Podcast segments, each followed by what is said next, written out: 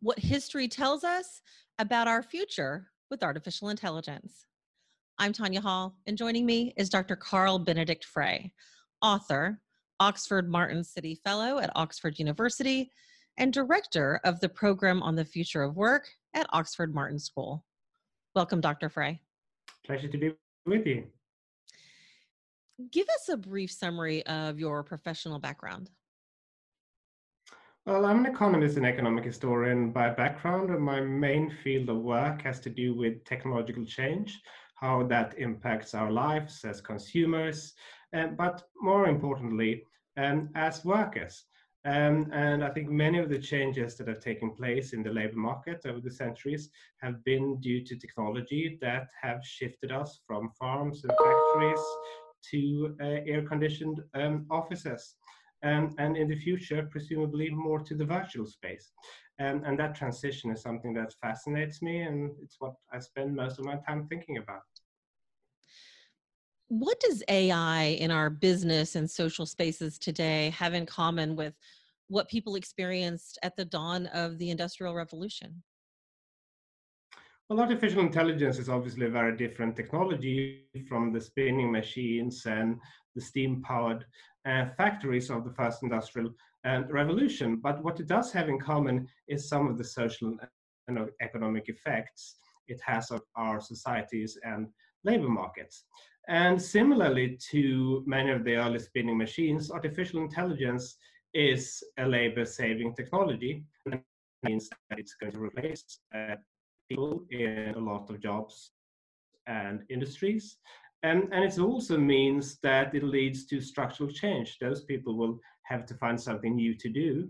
Um, and in periods of time where there are limited alternative job options for people with lower skills, for example, they may struggle to find new well-paying jobs. And that's something we saw during the first industrial revolution, where wages were stagnant or even falling for people on the lower end of the income distribution.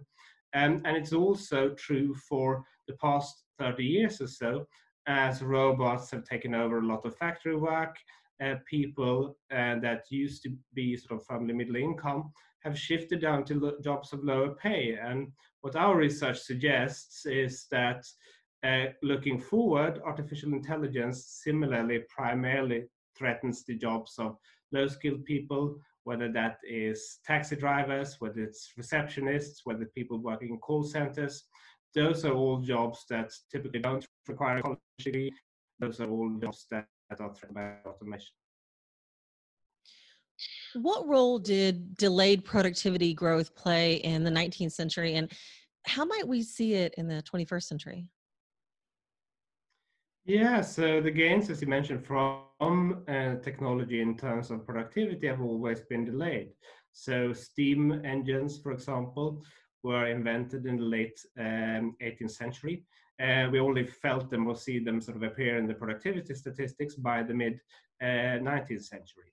Uh, the same is true of electricity. So the first electric motor, motors were introduced in factories in the 1880s and we only saw electricity have a, a, significant impact on productivity growth in the 1920s.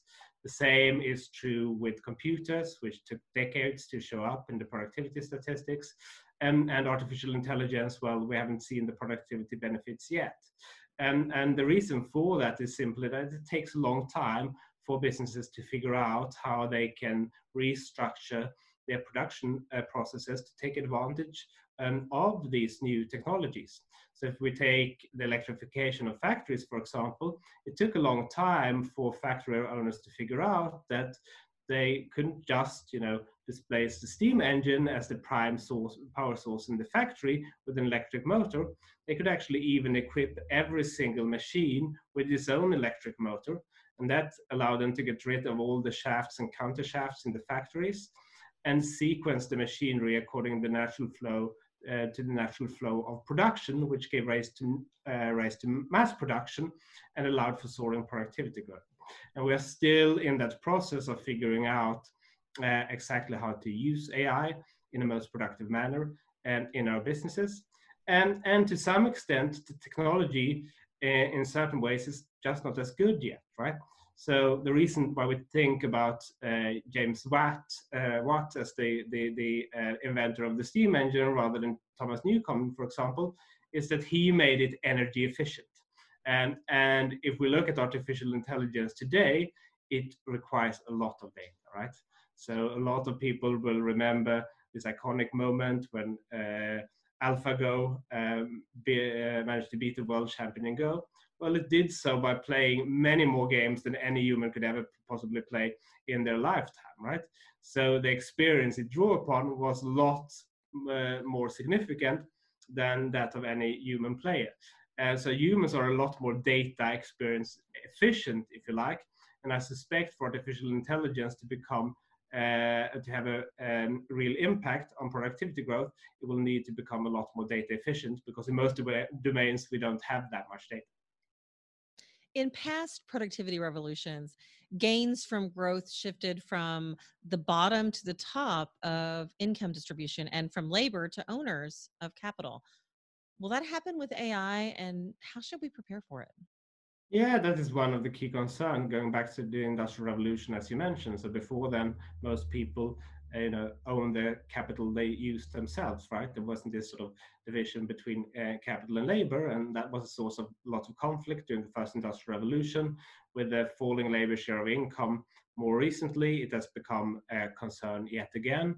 And, and if artificial intelligence turns out, as we expect, to be uh, quite a labor replacing technology, we might see that trend being exacerbated. And we may also see uh, a lot of more discontent towards technology itself as a consequence of that. So during the first industrial revolution, for example, the Luddites famously expressed their frustration with the mechanized factory by going out and smashing machinery they perceived threatened their jobs. And more recently, we've seen several strikes against the introduction of robots in harbors, people protesting against the protest uh, uh, prospect of uh, autonomous trucks being introduced.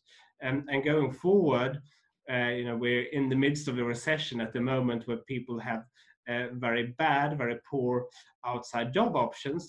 And we tend to see, particularly in uh, recessions, that uh, Luddite sentiment tends to return. So we saw it during the Great uh, Recession, for example, where the Roosevelt administration actually introduced legislation even to ban the introduction of machinery in certain industries. We saw a revival um, of automation anxiety during the deep recessions. We saw it in the aftermath of the Great Recession, and I think we're going to see it uh, yet again. So this combination of the falling share of labor income people seeing worsening outside job options, which uh, makes it more uh, harsh to lose your job to automation. Um, sort of threatens a similar backlash against technological change, and I, I, I think that's a real concern going forward. What is our takeaway from history?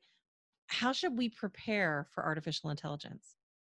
Well, I think the key takeaway is that the vast improvements in our living standards that we've seen are, are mainly due to technological change. It's technology that allows us to produce more with fewer people and earn higher incomes as a result of that over the long run.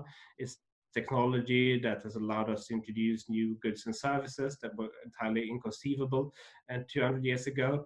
Uh, it's technology that allowed us to move from very hazardous jobs in mining and agriculture and factories to air-conditioned offices. So over the long run, there is no question that that's been a sort of tremendous source of growth and prosperity for everyone.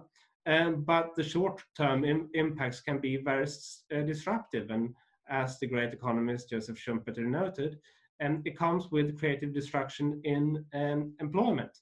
Um, and there's a tendency for us when we focus on the long run, we think a lot in terms of averages, right? Average incomes have grown enormously over the long run. The average worker is much better off, and so on.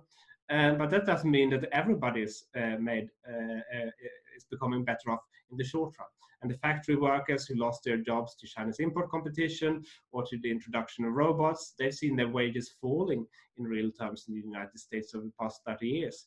They have been net losers, if you like, to automation, as the Luddites did were, uh, over the first industrial revolution. And, you know, there's a sort of tendency to ridicule people like the Luddites as being backward and you know failing to understand the benefits that technology finally brought to us. But they were not the ones who stood to benefit from mechanization, so their opposition to it actually made sense. And I think that is something that policymakers need to realize. We need to make sure that the transition is a smoother one, and and that is also why we introduced, you know, uh, welfare systems, uh, public education, uh, and you know allowed sort of made it easier for people to travel and move around uh, to help sort of uh, manage that uh, transition and, and i think that is something that is important to keep in mind. How can someone connect with you or or find out about your book the technology trap capital labor and power in the age of automation? You can connect with me on linkedin. I'm carl b. Frey and i'm happy to share um, any further writings or articles about uh, uh, the book as well, uh, if you connect. Thanks again, Dr. Carl Benedikt Frey, author, Oxford Martin Citi Fellow at Oxford University, and Director of the Program of the Future of Work at Oxford Martin School. Thanks again uh, for joining us, uh, Carl. Good to be with you. Thanks for having me. And find more of my interviews right here or at tanyahall.net. Thanks for watching.